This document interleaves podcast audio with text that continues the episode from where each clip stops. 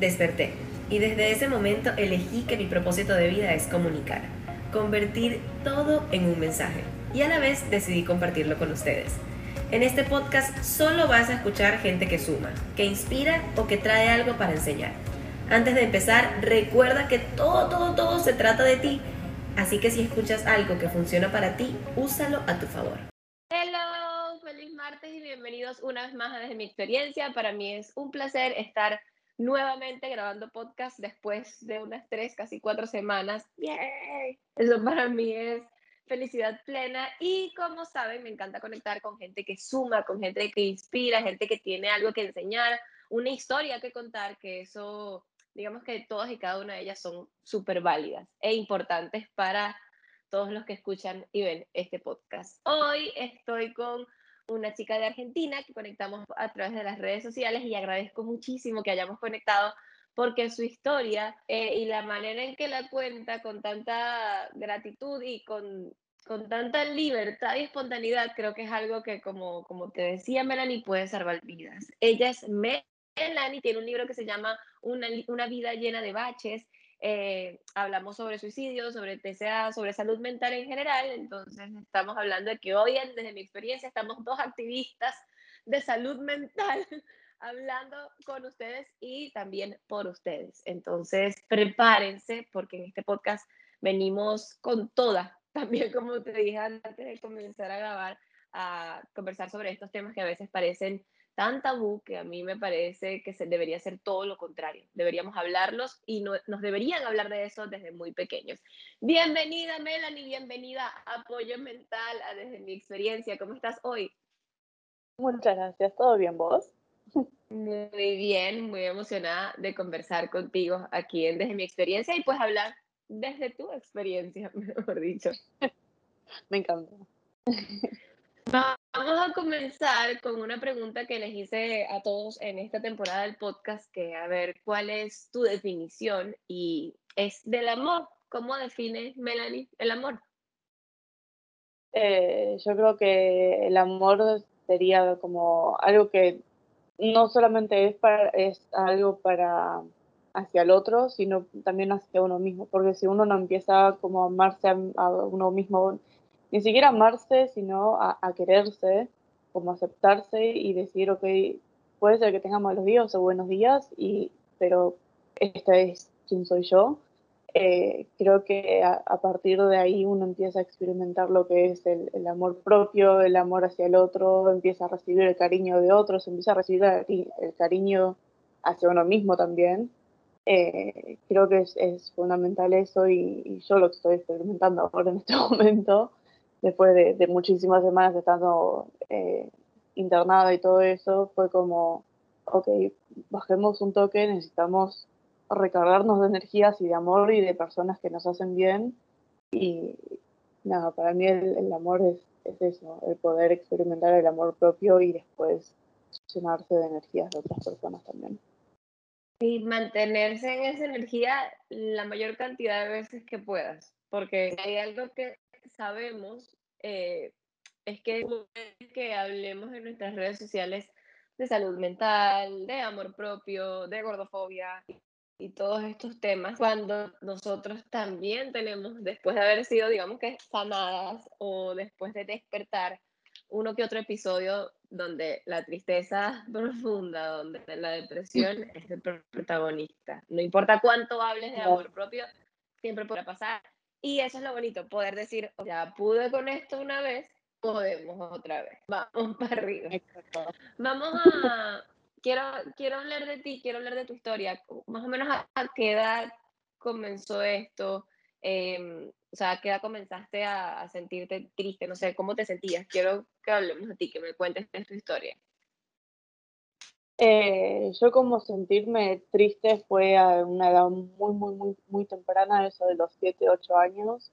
Eh, ya ahora en terapia y, en tratamiento me estoy como dando cuenta que eso fue mucho anterior, o sea, estamos hablando de, cuando yo tenía 4 o 5 años más o menos. Eh, pero yo en ese momento, cuando yo tenía esa edad, yo no me daba cuenta y recién a eso de los 11, 12 años fue cuando me empecé a sentir como físicamente mal por estar mentalmente mal. Y yo dije, ok, acá no está funcionando algo, yo me siento mal.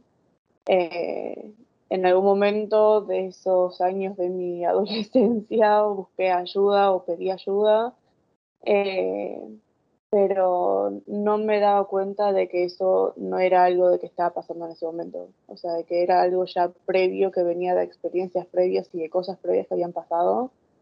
Eh, y nada, hoy en, en, terapia es como, ok, si mi memoria empieza a los 14, pero en realidad pasaron cosas antes. Eh, y es como tener como, ese, como esa lucecita que te dice, che, en realidad esto viene de hace antes, no, no es algo de, de ahora en sí. Eh, y creo que el, el, poder trabajar constantemente en eso, digamos, es como bastante importante porque no, no llegas como a decir, ok, a partir de esta edad yo me siento mal o me sentí mal o a partir de ahora me siento mal y o sea, un día te despertas y decís, no, hoy no me quiero sentir bien. eh, es como que viene de, de, de, experiencias previas y de cosas previas que pasaron, que por ahí fueron cosas mínimas o cosas muy traumáticas, pero que, que están ahí. Y eso fue como, es, es, como que está ahí patente, digamos. O sea, yo sé que en una cierta edad yo me sentí mal y sabía que estaba mal, pero no sabía en ese momento que fue de cosas anteriores.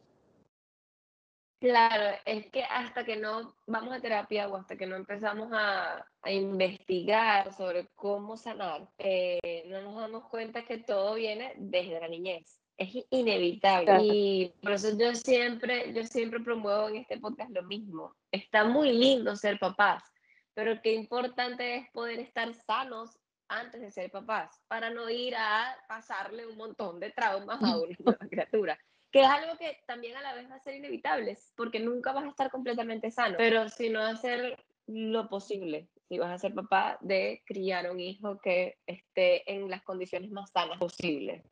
Porque de claro. ahí venimos todos nosotros, con ese montón de traumas, con ese montón de cosas por sanar, de decir, claro, pero esto fue porque a los cinco años tal, tal, tal. En mi caso, esto fue porque nunca tuve un papá presente.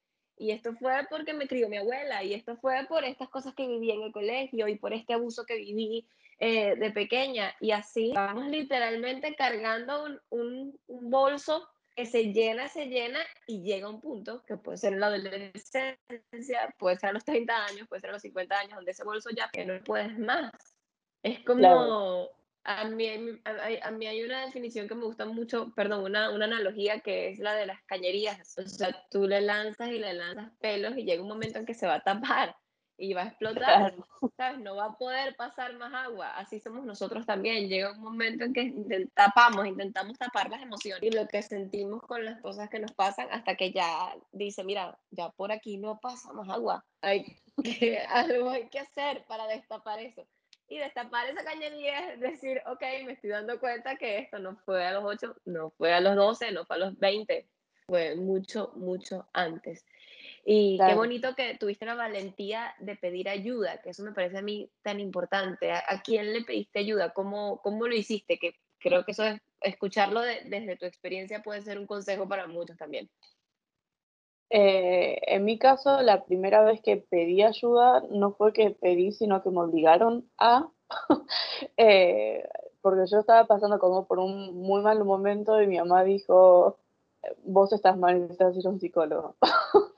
eh, y fui con esta psicóloga, pero no tiene nada que ver, tipo, fue como que estaba, pero no estaba. Pero el momento que yo, que, que yo, Melu, pedí ayuda fue a eso de los 16, 17, que estaba con otra psicóloga y, y fui y con esta psicóloga estuve como 6, siete años más o menos, y es el día de hoy, o sea, yo no la tengo más a ella como mi psicóloga, pero tengo contacto con ella y ella siempre me recuerda, o sea, yo, vos llegaste a la primera sesión y yo te preguntaba cómo estás y vos decías, no sé, o sea, yo no tenía palabras, no tenía, o sea, no sentía emociones, estaba completamente apagada, o sea, no, no existían palabras que salgan de mi boca y podía pasar toda la hora, yo estaba tipo, no sé. eh, y así fue como, o sea, siempre tenemos como la, metáfora de, de, la terapia, es como volver a aprender a, caminar eh, cuando empezás a, volver a hablar. Porque yo pasé de, no decir nada a, decir no sé, a decir, ok, me pasó esto, ¿cómo te sentís con eso? No sé, ok, vayamos dos pasos para atrás. Si tenés una ruleta de, emociones, ¿cuál emoción es la que tal día, ok, enojo, ok, entonces no es que no sabes cómo te sentís, te sentís enojado. Eh, y es como que siempre caigo en, eso, o sea, en el momento en que ahora yo estoy con no sé cuántas psicólogas pasé por ese momento ya, pero con la psicóloga con la que estoy ahora fue hace, hace poquito que, que tuvimos una sesión normal y me decía, ¿cómo estás? Y yo tipo, no sé. ¿Y cómo fue tu semana? Yo no sé, estaba como completamente negada, pero porque yo estaba con, con un, o sea, estaba con un bloqueo mental tan enorme que terminó la sesión y yo le escribí a mi ex psicóloga, no a mi psicóloga ahora, le escribí a mi ex psicóloga y le digo, ¿te acordás cuando no sabía qué hablar? Bueno, me acabo de pasar. eh, pero sí, el pedir ayuda al, al, o sea, de mi parte eh, fue recién a los 16 más o menos. Eh, a los 16, 17, cuando yo ya estaba como en un episodio muy depresivo, sabía de que él no estaba comiendo. Justo había, había pasado ya mi fiesta de 15, yo en mi fiesta de 15 ya me estaba completamente maltratando con un TCA que ya estaba completamente involucrado dentro de mí, ya era parte de mí. Eh, pero sí fue eso de los 16, 17 y estuve con, con esta psicóloga por 6, 7 años más o menos. Wow. Wow, qué valiente, qué valiente el poder reconocer, hey, algo está pasando y si no hago algo no sé, no sé qué pueda pasar. Pero me encanta, me a mí me encanta hablar de esos temas y me encanta que sea de forma tan abierta. Mencionaste eh, lo del TCA, que es un tema que, me, que a mí me encanta porque yo sin ir a psicólogo, eh, de tanto que he hablado con personas, de tanto que he leído, de tanto que he hablado con psicólogos al respecto. Yo he dicho, ay, no, yo pasé toda mi vida con un trastorno alimenticio y nadie me lo dijo, o sea, nunca tuve la, la información, o sea, nunca, nunca, nunca, nunca supe, pude sanarlo después de vieja sin saber lo que tenía, entonces, y vieja y también tengo, tengo 26, pero para mí es importante hablar de eso porque es importante que todos estemos informados, es lo que digo, yo pasé por ahí por tantos años y a mí, o sea, yo, yo nunca tuve la oportunidad de ayuda porque y estudiar y pierdo el tiempo y hoy es como wow qué equivocados estábamos o estamos todos háblame de, de ti de ese de beneficio o de la conducta alimentar cómo ¿Cómo se presentó en ti? Eh, yo fue más o menos a ¿Cómo lo viviste tú? Claro, fue más o menos a los 11, 12 años que empezó todo esto. Eh, yo estaba consciente de que estaba haciendo, o, no que estaba haciendo, sino que tenía conductas malas. Eh, sabía de que estar saltando comidas y después de estar haciendo sobre ejercicio estaba mal. Eh, pero está como este, digamos, como este, estas voces o pajaritos adentro tuyo que te dicen, puedes una hora más, no va a pasar nada. eh, o, o, el de, o, o, la típica frase de, a mí no me va a pasar nada hasta que te pasa. eh, y yo lo continué y estuve así y todo eso fue por estar pasando bullying dentro del colegio. Eh, yo después de eso tenía mi fiesta de 15 eh, que la fiesta de 15 acá te, te, hacen el vestido y todo eso así, y cada, cada, no me acuerdo si era cada semana o cada 15 días, pero era básicamente el mismo, el mismo rango de, tiempo. Eh, iba para, para la mujer esta que estaba haciendo mi vestido y me decía, tengo que, que achicarte el, el corset porque te queda grande. Y era así cada 15 días. que yo iba y me decía, pero no puede ser, te queda grande el corset. Hace una semana te lo tuve que achicar un centímetro, ahora te lo tengo que achicar tres. Y yo estaba feliz. O sea, era tipo, ok, estoy logrando lo que, lo que necesitaba. eh, y nada, ver así como fotos ahora de Google Fotos que te dice, mira este recuerdo de hace 10 años atrás y ver, no sé, fotos de un de yo sacándole fotos a una manzana y yo sabía, o sea, yo sé ahora conscientemente de que esa manzana era la única alimento, o sea, el único alimento que yo consumía completamente todo el día. Y es como wow, o sea, o sea, no o sea, no se me entraría en la cabeza ahora estar comiendo una manzana por todo el día, porque sé completamente todas las consecuencias que esas trae. Eh, ya después fue como que yo nunca pedí ayuda por, por TCA hasta hace, hasta hace un año atrás, eh, que fue como que yo, o sea, yo ya estaba internada en una clínica psiquiátrica por depresión, intento de suicidio y todo eso, y yo cuando me ingresaron yo nunca dije tipo, ay, sí, no estoy comiendo y cada cosa que como lo vomito, jaja, porque no quería tipo que que me pongan tipo los ojos encima mientras comía. Y nada, en un día tipo estábamos comiendo, terminamos de comer y yo terminé de comer y me fui directamente al baño y una de las enfermeras tipo abrió la puerta y yo estaba tipo me dice, ¿qué estás haciendo? Yo tipo estaba completamente negada de mal humor y yo le contesté como, ¿y vos qué pensás que estoy haciendo? y ahí se dieron cuenta, se dieron cuenta como diciendo, che, esta piba está teniendo problemas alimentarios, no es la única que está acá con problemas alimentarios y esta no ingresó por esto.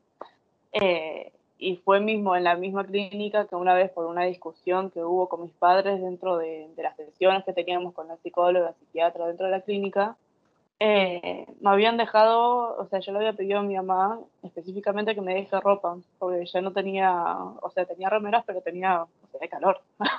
tenía, hacía calor y yo tenía solamente buzo.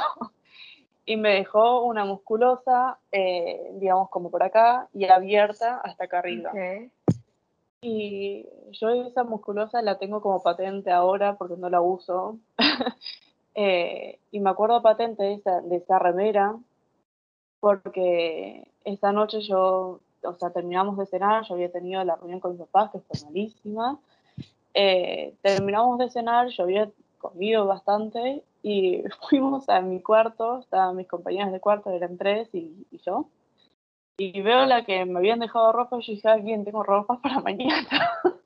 Y agarro y veo la musculosa y me larga a llorar, como diciendo, ¿cómo puede ser que mi mamá no se dé cuenta que yo tengo un trastorno alimentario y cómo me va a dar una musculosa si sabe que yo odio mis brazos y, y, los rollitos de mi panza? Y me puse tan mal que quería ir a vomitar. Y el baño en mi, o sea, donde nosotros estábamos, estaba nuestro cuarto y enfrente estaba el baño, o sea, otro lugar no nos iban a dar. Eh, y yo quería salir a vomitar pero por, por, enojo mismo, y una de mis compañeras me cerró la puerta y yo empecé a gritar. empecé a gritar como diciendo, déjame salir, déjame salir, y tipo, mis otras dos compañeras como que me tiraron al piso y me sentaron y fue tipo, calmate, porque vamos a llamar a una enfermera, y yo tipo, bueno, llamó a una enfermera si querés, tipo, no tengo problema y de tanto griterío que había, porque claro, o sea, estábamos en medio de terminar la cena, estaban todos yéndose a bañar, o yéndose, o cepillando los dientes, o yéndose a bañar, eh, a dormir, y había griterío dentro de un cuarto que estaba cerrado, que era casualmente el único cuarto que tenía picaporte. eh, y nada, entró una enfermera y me vio a mí llorando, o sea, mis dos compañeras tipo agarrándome así, mi compañera contra la puerta como diciendo, no vas a salir. y yo tipo, no, es que quiero vomitar y no me dejan. O sea, yo estaba completamente fuera de mí, o sea, yo no era yo, era el trastorno alimentario, o sea, era, yo no era. sí, y me acuerdo, me acuerdo patente de la enfermera diciéndome, ¿querés vomitar porque tenés náuseas porque, o te lo querés provocar? Y yo tipo, no, lo segundo, o sea, no, ni siquiera podía pronunciarlo me dice, bueno, quédate acá dos segundos y, ya vengo. y cerró la puerta con llave. Todas mis compañeras súper alteradas, yo estaba más alterada y escucho que le dice al guardia de, del piso, le dice que nadie salga de ese cuarto. Y yo tipo, pero ¿qué van a hacer? ¿Y qué va a pasar? ¿Y que no me dejan ir al baño? tipo, yo no entendía nada. Volvió la enfermera con otra enfermera y me dijeron, date vuelta. Y yo tipo, no. Y me terminaron sedando. Y literalmente ese fue el momento en que yo me di cuenta en cuánto estaba el trastorno alimentario dentro mío y cuánto estaba afectando mi vida porque no podía ser de que por una remera simple de decir, bueno, lo llamo a mi mamá al día siguiente digo, che, la remera que me trajiste no me gustó, me puedes traer otra. No había problema, o sea, tolerancia así de fácil. Pero me terminaron sedando, yo hice un griterío, tipo, película de psiquiátrico de terror, tipo, ese era yo. Eh, y nada, desde ese día como que tenía enfermeras tipo al lado mío de la mesa como vigilando que yo esté comiendo y no le pase la comida a mí al resto de mis compañeras y cosas así. Y nada, cuando yo salí eh, de la clínica, eso fue a comienzos de enero cuando pasó esto, esto fue, y me dieron de alta fines de febrero. Eh, nada, estaba esto de la psiquiatra de la psicóloga diciendo, bueno, ¿qué objetivos tenés para cuando ahora salís a la libertad? Y yo tipo, no voy a pedir ayuda por, porque sea, porque creo que no doy más. Eh, y me dijeron, sí, me parece que es una buena idea. Cayó la pandemia entre medio, pero, pero pude pedir ayuda. Eh, ahora pasé por muchos equipos y muchos profesionales, pero ahora estoy desde, febrero de este año con un equipo que es increíble. Eh, pero sí, en ese momento fue como o me dejan salir o rompo todo. eh, wow, wow. Terminó me. Me deja, sin, me deja sin palabras. No, no terminó horrible. Mírate dónde estás ahora. Tienes un libro y estás aquí toda bella hablando conmigo, haciendo una página espectacular donde apoyas gente. Eso no termina horrible. Eso terminó espectacular. Y sigue y continúa. Claro que sí. O sea, y estoy en este momento como medio sin palabras porque sí, nos creemos en el mundo afuera de, de, de, de, los que conocemos lo que es la salud mental y lo que puede pasar, que eso solamente pasa en las películas y que un psiquiátrico no tratan así a la gente y no la sedan y no te encierran en un cuarto y no pueden pasar esas cosas. Entonces, qué bonito poder escucharlo aquí de ti que pasaste por ahí y que lo cuentas como una memoria que hasta te vi riéndote en algunas ocasiones. Entonces es como, esa era yo, ¿sabes? La loca del psiquiátrico yo. Y sabes, eso, eso te lo, es, lo que, por eso estoy sin palabras, porque si hay algo que para mí es muy valioso es que esos recuerdos que no son nada lindos puedan convertirse simplemente en una memoria de lo que, de lo que fue y que puedas contarlos con tanta tranquilidad. Eso para mí significa que ya se soltó, ¿sabes? Ya, esa, esa fui yo, sí, pero no fui yo, fue el trastorno alimenticio. Y algo que me parece muy valioso eh, mencionar en este momento es que no importa si, si se vivió un TCA que nunca fue diagnosticado, como en mi caso, o que sí lo fue, como en tu caso, no quiere decir que uno sea más, grave o peor que el otro. Porque en mi caso, yo nunca tuve a alguien que me sedara y que me dijera detente cuando me estaba entrando a golpes mirándome en el espejo, porque literalmente eran golpes muy fuertes. O sea, yo, yo me creé moretones en la barriga porque la odiaba. Y no tiene nada de malo, ¿sabes? Es que está conmigo, la quiero mucho. Y, a mí, y también se me, se me arruga un poco la, la vida entera porque yo pasé muchísimo tiempo dándome golpes. O sea, hay gente que se corta, hay gente que se, se, pone una faja, hay gente que hace cosas, que vomita. Yo me daba muchísimos golpes. Y hay veces todavía que me miro al espejo y cierro los puños, pero hay algo en mí que me dice, eso te va a doler. O sea, no, y no, no es necesario. Respira, no lo hagas, porque, porque te, literalmente dije, me tengo que grabar un día para ver cómo, cómo me veo haciendo esto. O sea, me, estoy dando golpes a mí misma, en qué cabeza cabe.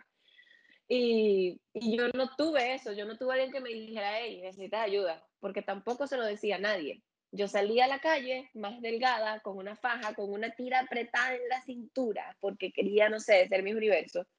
O ser la más flaca de todas. Y, y todo el mundo era, oh, wow, qué bueno que estás haciendo eso, voy a intentarlo. Oh, qué buenísima esa dieta que estás haciendo. Cuatro veces de ejercicio al día. Oh, wow, ¿Qué, qué, cómo puedes? ¿Qué energía?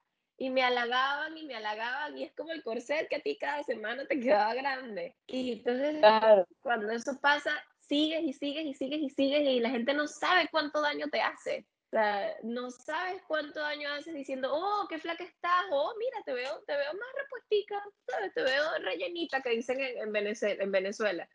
Realmente no saben cuánto daño hacen hablando de los cuerpos de los demás. Y qué valiosa tu historia, qué valiosa mi historia para cualquiera que esté allá afuera y no se ha diagnosticado o ya se diagnosticó, porque aquí estamos, dos valientes, que podemos contar la historia.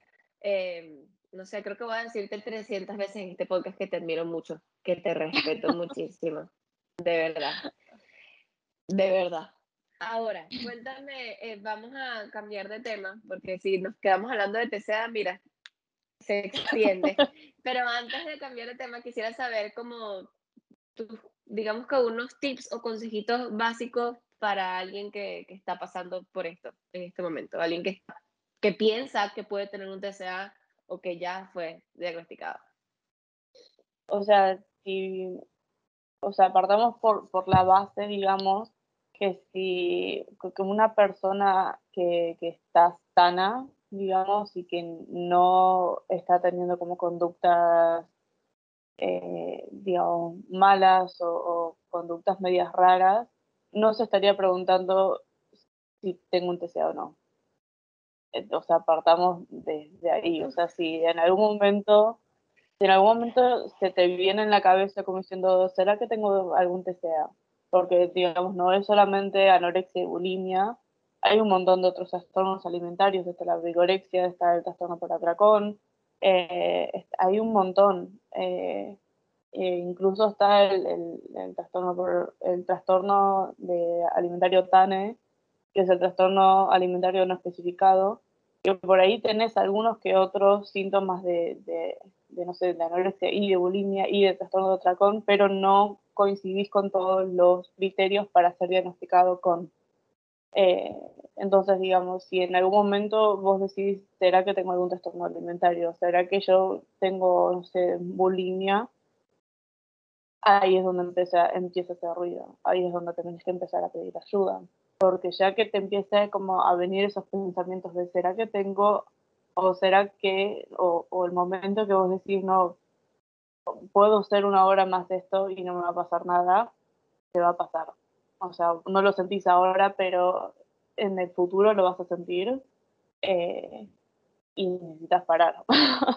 o sea, cuanto, cuanto antes pidas ayuda, eh, más fácil va a poder ser salir de ahí y te lo digo yo que mi trastorno alimentario en realidad no empezó a los 10, 11, empezó a los 4 años. Eh, y yo recién ahora a los 24 pedí ayuda, o sea, 20 años después. Eh, y recién ahora, digamos, es como que hace dos semanas mi nutricionista, después de estar semanas y semanas diciendo, che, podés por lo menos una semana no parar en el hospital por estar deshidratada. eh, pues estuve así como dos meses y medio, tipo yendo y saliendo de un, hospital porque estaba deshidratada, desnutrida. Eh, nada, hace dos semanas mi nutricionista me dice, Melu, es la primera vez que te voy a decir esto, es la primera vez que estás saliendo de riesgo por tu trastorno alimentario en este momento. Y yo tipo, ok, nos vemos en el hospital, mentira. Eh, no. me dice, no, no, no, no, no es para que hagas eso. Yo tipo, no, no, te estoy, te estoy haciendo una broma. Es como, wow, o sea, es como la primera vez que me dicen, che, no estás en riesgo. En este momento no estás en riesgo. Tipo, trata de mantener lo que estás haciendo porque está bien lo que estás haciendo. Y fue como, ok, mis pensamientos de, de trastorno alimentario fue directo a estamos haciendo las cosas mal, o sea, nos estamos alimentando, tenemos que dejar de hacerlo, tenemos que hacer ejercicio. Y fue tipo, no, no necesito hacer eso, necesito estar bien para poder hacer lo que yo quiero, para hacer lo que yo amo, digamos, para poder estar estable y salir de esto, porque si sigo con las mismas conductas voy a terminar otra vez yendo y viniendo del hospital cada semana. Eh, llegué a tipo, llegar al hospital y que me digan como, otra vez acá. y yo tipo, sí, lo mismo de siempre, sí. Bueno, el piso 2, listo, ya voy para el piso 2 y ya sabían que yo estaba ahí porque no estaba comiendo días, porque no estaba tomando días y tipo miraban la historia clínica y era tipo, te tengo que ingresar para poner un suero. Y yo tipo, bueno, dale, pongamos un suero. Total, en una semana estamos acá otra vez. Eh, y no, o sea, el pedir ayuda ya desde si algo te hace ruido, pedir ayuda. O sea, si vos ves de que, no sé, estoy vomitando una vez al día o una vez en la semana o cada tres días, eso no está bien, no es algo normal. O sea, normal es que una persona coma y que no se sienta mal al comer o que no empiece a tener como pensamientos positivos. No, no, eh, que, no, no, tenerle miedo a la comida, porque fíjate que a mí, me, a mí claro. tú hablas de, o sea, por un lado pasa que vomitas eh, o que te provocas el vómito, a mí me pasaba que me laxaba. O sea, claro, también. Ay, no, yo nunca tuve bulimia, pero entonces laxarme todos los días para botar todo lo que me comí sí está bien, ¿sabes? Tampoco lo está, porque te estás provocando algo que, que, también te puede deshidratar, que también te puede hacer mucho daño. Entonces hay, hay muchas cosas que tomar en cuenta, el miedo a la comida, el vomitar, el ponerse con el tema con los alimentos, no comerlos o comerlos demasiado, atracones, son, tantas cosas que, que, me parece que eso que dijiste de que si en algún momento te estás preguntando, ¿será que yo tengo problema con, con los alimentos? ¿Será que yo tengo algún trastorno? Ya, es ahí donde, donde debemos pedir ayuda. Y aparte, una cosa que, que tipo, lo, lo, me lo tuve que grabar, y, o sea, lo tuve que grabar constantemente en mi cabeza. Eh, no importa si tenés un peso bajo o, normal o incluso un peso alto, puedes tener un trastorno alimentario en cualquier tipo de peso, en cualquier estatus social, económico, cualquier raza, cualquier tipo de piel que tengas, lo podés tener, no importa si sos hombre, si sos mujer, si, si no te identificas con ningún género, es como lo podés tener incluso si tenés 10 años, si tenés 6 años, si tenés 20, si tenés 50, 60, puedes tener un trastorno alimentario. Eh, a mí me pasó teniendo, cuando a mí me diagnosticaron en marzo de este año, o sea, imagínate, yo empecé con esto a los 4 años, ahora recién en marzo con 25, con 24 tenía en este momento en marzo, porque cumple mayo, eh, me dijeron, no, tenés trastorno eh, o sea, trastorno de alimentación, eh, anorexia nerviosa, pero no cumplís los requisitos para tener el, trastorno identificado como sí, porque no estás en bajo peso. O sea, no es que está mal, pero seguís teniendo anorexia nerviosa. Eh, porque tenés completamente todas las conductas y todos los hábitos de una persona que tiene anorexia nerviosa. O sea, lo único que a vos te falta es tener el bajo peso y no lo, o sea, no es que no lo tenés, o que necesitas tenerlo para, sino que, que tenés completamente todas las conductas y eso te hace ser una persona que tiene este trastorno. Eh, y eso fue como, wow, yo solamente pensaba que estaba salteando comida, y que estaba bien y que iba a bajar de peso normalmente. Y de repente me dijeron, no tenés anorexia nerviosa, y fue como, ok, esto no está bien. Eh, literalmente es como un, descubrimiento, porque cuando te nombran la palabra anorexia para el mundo, digamos, común, porque eso no es normal tampoco, normal debería ser que todos tuviéramos conocimientos. Eh, tú dices anorexia y te imaginas ya una mujer que está esquelética, y pongo entre comillas porque no me gusta hacer mención de los cuerpos de la gente bajo ningún adjetivo. Pero así es como así es como lo ves. Entonces, si no está así, entonces cómo va a tener anorexia. Claro que no. Claro es como dicen anorexia te, te invalidan. te dicen, claro, te dicen no, pero si no estás con bajo peso, no sos esquelético, no tenés una sonda, no estás con un monitoreo de, del corazón, no estás internada todo el tiempo, y tipo, o sea, ¿qué tiene, que ver. O sea, no es, no es el diagnóstico, es sobre las conductas y los hábitos que uno tiene.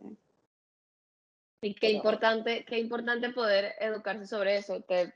Te, te confieso que yo tampoco sabía, o sea, eh, cómo, cómo se diagnostica como tal un, un, un, trastorno alimenticio, pero he estado leyendo muchísimo y aprendiendo de, de, personas como tú y también de profesionales, porque es eso, me empezó a decir mi cabeza, tú como que en algún momento estuviste ahí o a veces estás ahí, ¿sabes? Un momentico. Y, y, te, y a veces da, da, muchísimo miedo pedir ayuda, porque a mí, a mí me pasó, ya ni siquiera sé si fue este año o el año pasado que me pasó, pero fue con, con más temas de depresión, que le tuve tanto miedo a la medicación que preferí no pedir ayuda. Y no pedí ayuda. Yo que hablo claro. aquí y que promociono el pedir ayuda, no la pedí. Hablé con gente que amo, que vive aquí conmigo y me senté y dije, ok, creo que me está pasando esto, no, no sé, eh, no sé qué hacer, no voy a pedir, no voy a ir a un psicólogo, me da miedo, no quiero que me medique nadie, no, y punto. Y todo como que no necesariamente te van a medicar, respira, tranquila, o sea, todo depende de, qué, de cuál es la, la gravedad de tu diagnóstico para que llegues a un punto de medicación. Y claro. me costó muchísimo ceder gracias a meditaciones y podcasts y muchas cosas que hice y a mi coach, porque yo sí tengo una coach, no fue necesario y llegué a sentirme muy, muy bien. Y ella me dijo, creo que no es necesario que, que, que lleguemos hasta allí porque yo misma te mandaría a un profesional, a, a, un psicólogo, pero vamos bien. Nos recuperamos y dijo, ok, ok, podemos continuar. O sea, no, o sea, no fue, fue, digamos que fue un, un momento más de frustración que depresión, solo que no, no supe cómo diferenciar. Pero bueno, oh. con eso quería finalizar el tema de, de, del TCA. Me parece súper valioso. Estoy, yo todavía estoy como en mi cabeza intentando encontrar todas las palabras, eh, porque tu historia es muy valiosa. Tu historia es, es lo que yo te dije, puede salvar vidas. Que el hecho de que la puedas contar con tanta tranquilidad y que no, no es que pasó hace siete años, es algo, es algo que está reciente, para mí es muy valioso. Y repito, qué valiente eres, qué bella eres. Yo, yo te veo y te siento con una energía tan bonita y con una luz tan linda que no sé, no puedo dejar de decirlo. Y te quería preguntar también si en tu libro de Una vida llena de baches hablas de, todas estas cosas que pasaron. Sí, hablo de, de, todo, de todo lo que te imagines está ahí adentro, desde, desde lo que es el TCA, desde pedir ayuda, cómo pedir ayuda, contactos de, de ayuda, ya sean de acá de Argentina o internacionales, eh, sobre cómo eh, pasé bullying y me quisieron expulsar de mi colegio por estar en contra del bullying. O sea, Sí, esa fue mi cara. eh, nada, ¿Qué? Hay un, montón, de temas adentro del libro. Eh, hablo sobre los medios de comunicación, de que, o sea, vos prendes la tele y, claro, ves una persona completamente delgada y, y todo lo que vos quieras, y esa misma persona después te hace una publicidad sobre, no, le pedí consejos a, mi amiga sobre porque cómo tiene la, la, la panza tan chata y me dijo no estoy tomando laxantes o sea en qué cabeza cabe de estar promocionando laxantes en la televisión cuando no es algo que vos tendrías que estar tomando digamos como diariamente como no sé un multivitamínico o cosas así eh, y nada lo mandé tipo directamente al, al, al, Aquí libro. mi publicidad. Cambia, cambia tus lanzantes por probióticos. intestino. Eh, nada, hay, hay, un, hay, un, montón de temas. No todos son horribles ni, ni fuertes ni nada por el estilo. Hay como eh, experiencias que cuento de cuando conocí a mi cantante favorita y cosas así, y que fue como una magia completamente de otro mundo, eh, pero hay un montón de cosas que cuento dentro del libro y es como, no sé si alguna vez viste Grey's Anatomy, eh, es como que estás, a, eh, o sea, vos lees el libro y literalmente estás arriba y vas abajo y arriba y abajo y arriba y abajo todo el tiempo. Como, como es la vida.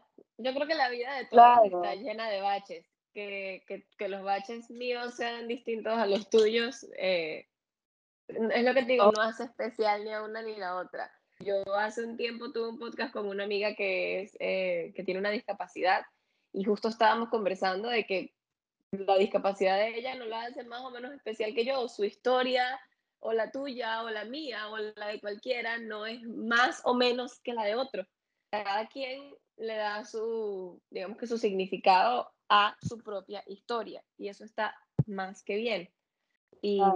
por eso es que me encanta conversar con gente como tú y como yo, que sabemos que es así que, y que depende de, de cada uno de nosotros el poder pedir ayuda y el tener la voluntad también de salir adelante. Y qué bonito salir adelante con un libro. O sea, qué sueño tan, tan bonito que, que cumplir. Me imagino que eso también, o sea, pudo formar parte de, porque siempre está, ok, para mí están los factores que te ayudan a, a salir de, de, espacios como este, que yo los llamo espacios oscuros, para no llamarlos por, por, su nombre, sino espacios oscuros, que son el psicólogo, hay veces es la medicación, la meditación y cosas que todos conocemos. Pero también hay cosas fuera de ahí que nos ayudan, como por ejemplo a mí me ayuda el baile. Claro. Me ayuda muchísimo el baile, me ayuda muchísimo la playa, que la playa no lo sabe, pero me ayuda demasiado a sacarme de, la tristeza. Y es lo que me imagino que fue para ti también tu libro. Sí, un desahogo. Sí, completamente. Eh, yo empecé a escribir el libro cuando en los tiempos libres que tenía dentro de la clínica. Eh, y yo salí y, tenía como unos 20 días de reposo más o menos para volver a mi trabajo y a la rutina de siempre y al caos de todo. Eh, y en esos 20 días dije, necesito que de esta experiencia de la clínica, que ah, puede ser por momentos horrible, puede ser por momentos lo mejor que me haya pasado en el mundo porque estaba tirada en el pasto tomando sol como unas vacaciones, un, un retiro espiritual. Eh, necesito que de esto salga algo bueno. O sea, necesito hacer algo, necesito ver de que de si hay alguien que, que se identifica conmigo o, o, con las cosas que tengo que decir o, o hacer algo al respecto. Eh, y empecé a escribir mi libro en ese momento como por diversión. Eh, fue por, por, diversión y de repente dije, voy a crear una página en Instagram para publicar frases, porque tengo 20 días que no voy a hacer nada, no, estoy sola en la casa, no sé qué hacer. Eh, y empecé con, con, la página esta de apoyo mental y dije, vamos a hacer cosas sobre apoyo mental y, y sobre salud mental y, y de las cosas que fui aprendiendo durante, en la clínica y poniendo sobre, no sé, frases motivadoras y cosas así. Y mientras tanto yo seguí escribiendo el libro que lo publiqué en primero de junio por una fecha en específico que fue el primero de junio. Lo había publicado en, en Wattpad y en menos de 24 horas tenía alrededor de 800.000 vistas. Y yo dije que rompí. Eh, y mi amiga, en su momento, mi amiga me dice, Melu, necesitas buscar una editorial para agarrar esto y publicarlo, porque claro. estas mil personas lo leyeron en 24 horas, imagínate cuántas podrían llegar a comprar el libro. Que mi sueño de, de mí, yo siendo, teniendo 8 años, era siempre ser escritora. Y yo dije, busquemos editoriales por todos lados, y la primera que diga que sí, lo tomamos y fue así, o sea, fue el primero de junio y firmé el contrato con la editorial en julio, julio, agosto más o menos. Y ahí empezamos con todo el tema de, del libro. Lo tuve que sacar de Wattpad, igual yo tengo la, la, original. Eh, lo tuve que sacar de Wattpad por el tema de los, de, de los derechos de autor y la, la, la, todas esas cosas que vale. Claro. Eh, pero publicar el libro como en manera de desahogo y también como para que poder llevarle a otra persona, digamos, yo pasé por esto, no, no es que te estoy diciendo si no pasas por esto no necesitas ayuda, pero yo pasé por todo esto y te estoy diciendo de que si en, en algún momento te sentís identificado, pedí ayuda, no, no esperes a llegar al punto de tener una internación como yo. Eh, llegan mensajes un montón de veces como diciendo leí tu libro y me animé a pedir ayuda. O mismo el otro día eh, con una chica que no hablaba desde, marzo más o menos, mi libro salió en febrero. Eh, ella había comprado mi libro y me dijo, como diciendo, eh, no, o sea, leí tu libro, no te hablé más, pero fue porque pedí ayuda y me tuve que desconectar por completo. Estuve internada, me diagnosticaron con TCA, me diagnosticaron con tal cosa y quería pedir, decir gracias. Pues si no fuese por vos, yo no estaría acá. Fue tipo, no puede ser. Eh, es, a, eso me refiero, o sea, eh, está salvando vidas hasta, a veces sin saberlo y con, con, con, un libro, con tu historia, con este podcast, con tu página de, de Instagram y eso es demasiado valioso. no sé, yo tengo un nudito en el corazón porque me parece súper valioso lo que estás haciendo y me reflejo en ti porque con cada uno de estos podcasts recibo mensajitos como ese, recibo mensajitos como, hey, pedí ayuda, hey, gracias a tu podcast me di cuenta que creo que que no estoy bien y, que alguien debe saberlo. Entonces, es muy hermoso el camino que tenemos. Es muy lindo poder recibir el regalo de que alguien más se inspire con tu historia y que se inspire con mi historia y que yo pueda compartir tu historia y que gente que no te conoce también pueda, pueda, pueda llegar hasta ti y al contrario, que tú puedas compartir este podcast y quienes te siguen puedan llegar hasta aquí y tal vez encontrar podcasts que puedan ser súper valiosos para ellos. Estoy demasiado feliz y siento que quiero dejar este podcast solo de TCA y que mañana grabemos otro solo de depresión y que mañana grabemos otro solo de suicidio para que tengamos muchos episodios. Pero sí quería tocar también un poco el tema. Em, vi todo lo que colocaste en esta semana que fue de la prevención del suicidio, que, que fue, no fue hace mucho de cuando grabamos este podcast. Tal vez cuando lo escuches ya hayan pasado unas semanas o tal vez unos, unos meses de, de ese momento. Y mm, yo, yo he estado más cerca de lo que pensaba de, de personas que, que han estado ahí. Y cuando me puse a leer, me di cuenta que yo también había tenido ideas, pero mm, no recuerdo cuáles son los términos exactos. Estas cosas que a veces dice, por ejemplo, recuerdo que un, varias veces he dicho, ¿para qué nací si solamente la cago, si solamente meto la pata? O que he dicho, ay Dios mío, me quiero morir, no quiero estar aquí más nunca porque mi vida no sirve para nada. Y eso no es un intento suicida, pero es una idea suicida. Entonces, eh, me parece también súper valioso conversar un poquito sobre ese tema y que más valioso conversarlo contigo, que te tengo acá. No hay problema.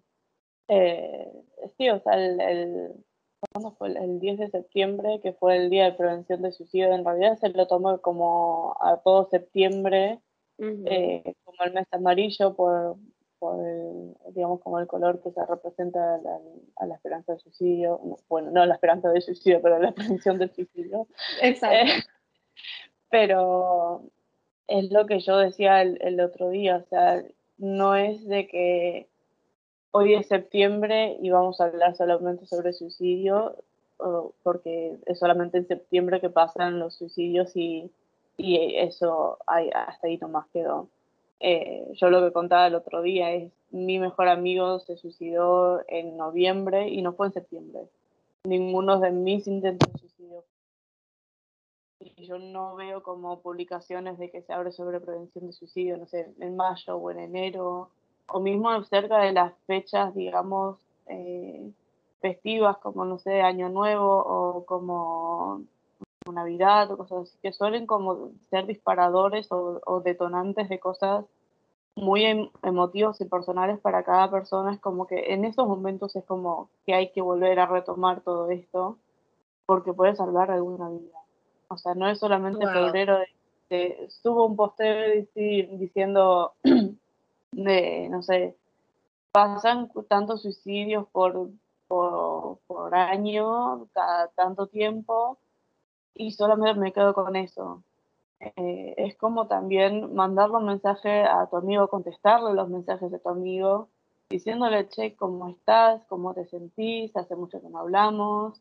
Necesitas que nos vemos, querés que hagamos una videollamada, cosas así. No es solamente el, voy a subir esto y después lo dejo y después me importa tres cominos todo el resto de la gente. Todo lo que diga la gente, claro. todo el año, todo el tiempo, o sea, no es solamente un mes o un día en específico, porque ahora vos ves todas las cuentas que subieron sobre el, 10 de septiembre y están subiendo sobre cualquier otra cosa y es como, no pasó, sigue pasando, o sea, vos ves el contador de, suicidios mundiales y sigue aumentando todos los días y fue tipo, ¿qué, pasó con tu acción del 10 de septiembre? Y, y el porcentaje de edades cada vez es gente menor, cada vez los suicidios son de gente, gente menor. Y otra cosa que no se habla mucho es la, la cantidad de hombres que les pasa. O sea, la, la, mayoría de los suicidios es por hombres que no piden ayuda porque, no sé, al parecer la salud mental no es masculina. Claro, porque ah, los al educa la salud mental no es de macho men. Entonces es como lo, o sea, es como que se les implanta el chip desde muy chiquitos, como diciendo, no, vos sos varón, no puedes llorar, tenés que ser hombre. Y es como, no, podés llorar, podés sentirte mal, podés estar, no sé, tirado en la cama tres días sin bañarte y, sentirte mal.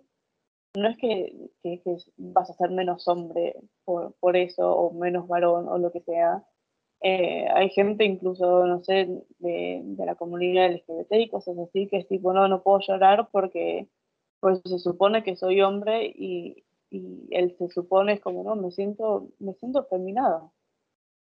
Entonces, no sé si puedo llorar, si no puedo llorar, no sé si soy válido, si puedo pedir ayuda, si me van a discriminar y cosas así. es como que tener como implantado estos chips de, de esto está bien, esto está mal, esta comida está buena, esto está mal, esto solamente, los trastornos alimentarios es solamente anorexia y bulimia, los suicidios solamente pasan en septiembre, es como, no, pasan todo el tiempo. eh, todo el tiempo.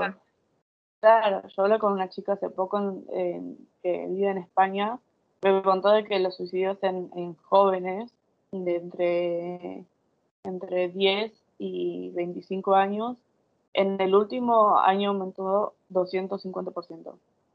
Y estamos en pandemia. y eh, hablé eh, con. Claro, y hablé con el, con el, el, vicepresidente del Centro de Asistencia Suicida acá de Argentina. Y dijeron de que los llamados en sí, al comienzo de la pandemia, están normales, o sea, a niveles normales de que tenían la misma, el mismo flujo de llamadas todo el tiempo, normales, pero que ahora, comparado ahora, a comparación del año pasado, a comparación con el 2019, que no estábamos en pandemia, aumentó casi un 75%. Wow. O sea, tuvieron que aumentar la cantidad de voluntarios que tienen, la cantidad de horarios de, atención que tienen, porque la gente llama a las 2, 3 de la mañana diciendo, me quiero suicidar, o sea, necesito ayuda, o estoy en crisis, o, lo que fuese. Y mm, no, eh, imagínate imagínate la cantidad de gente que no llama, que no tiene la valentía de llamar y que simplemente no llama. Entonces, qué, qué bonito poder conversar de estos temas y qué bonito poder decir, puedes pedir ayuda y eres valioso aquí, o sea, literalmente eres valioso aquí. A mí, a mí em, yo compartí justo en esa semana, volví a compartir el podcast que ya había hecho sobre depresión y suicidio con mi, con mi mejor amigo. Eh, eh, que ese estuvo, creo que es uno de los podcasts que más han visto y escuchado. Tuvo, eh, fue una conversación súper valiosa como, como esta. Y, y vi, vi varias cositas que, que, que me parecieron súper cool, que es cómo, cómo hacer el acompañamiento a alguien que, o sea, ponle, yo no soy voluntario ni tengo el conocimiento y resulta que mi amigo me llama a mí y me dice, hola Tina, me quiero suicidar, estoy a punto de hacerlo. Y es como, ¿qué puedo decirle? No lo hagas. Hazlo por mí, ¿sabes? es como, ¿qué puedo decirle? ¿Qué crees tú que, o sea, o, qué, qué, le dirías tú a alguien en este caso, si te llama y te dice, hey Meli, ayuda, me quiero suicidar? Eh, nada, yo primero que nada estaría como preguntándole si está acompañado, si está solo, si o dónde está, para al mismo tiempo llamar a emergencias o lo que fuese para poder, o sea, que llegue alguien antes que yo llegue al, lugar. O mismo tengo a mi mejor amiga que vive en España y me dice, no, estuve internada por un, intento y fue como, ¿por qué no me hablaste antes? Eh, pero al mismo tiempo yo estoy acá en Argentina, ella está en España, ¿cómo hago yo para hacer esa conexión, digamos? Eh, o mismo recién me apareció dentro del, del video que subí recién, apareció un comentario, estoy a punto de hacerlo, no aguanto más, y mi primera reacción, o sea, yo no conozco a la persona, no sé dónde vive, no sé de qué países, no tengo ni idea, o sea, ni siquiera conozco a la persona. Eh, mi primero, o sea, lo, que, lo único y lo primero que le dije fue, si vos sentís de que estás en riesgo o de que llegás a estar en crisis, llama a la línea de, de, crisis del país, porque todos los países tienen una línea de, crisis, se llama la línea esperanza, eh, llamar a la línea de crisis o llamar a emergencias o acercarte al hospital o guardia más cercana que tengas. O sea, no es que te vas a solucionar el problema, pero te van a poder ayudar mejor que yo en este momento que no sé dónde estás y no te conozco. O sea, si yo tengo un amigo que ahora me dice, che, me está pasando esto y tengo pensamientos suicidas, lo llamo, no importa qué hora sea, eh, lo llamo, trato de calmarlo un poco, como diciendo, che, ok, hablemos un poco, porque lo que vos estás teniendo son ideas completamente obsesivas y, malas en este momento.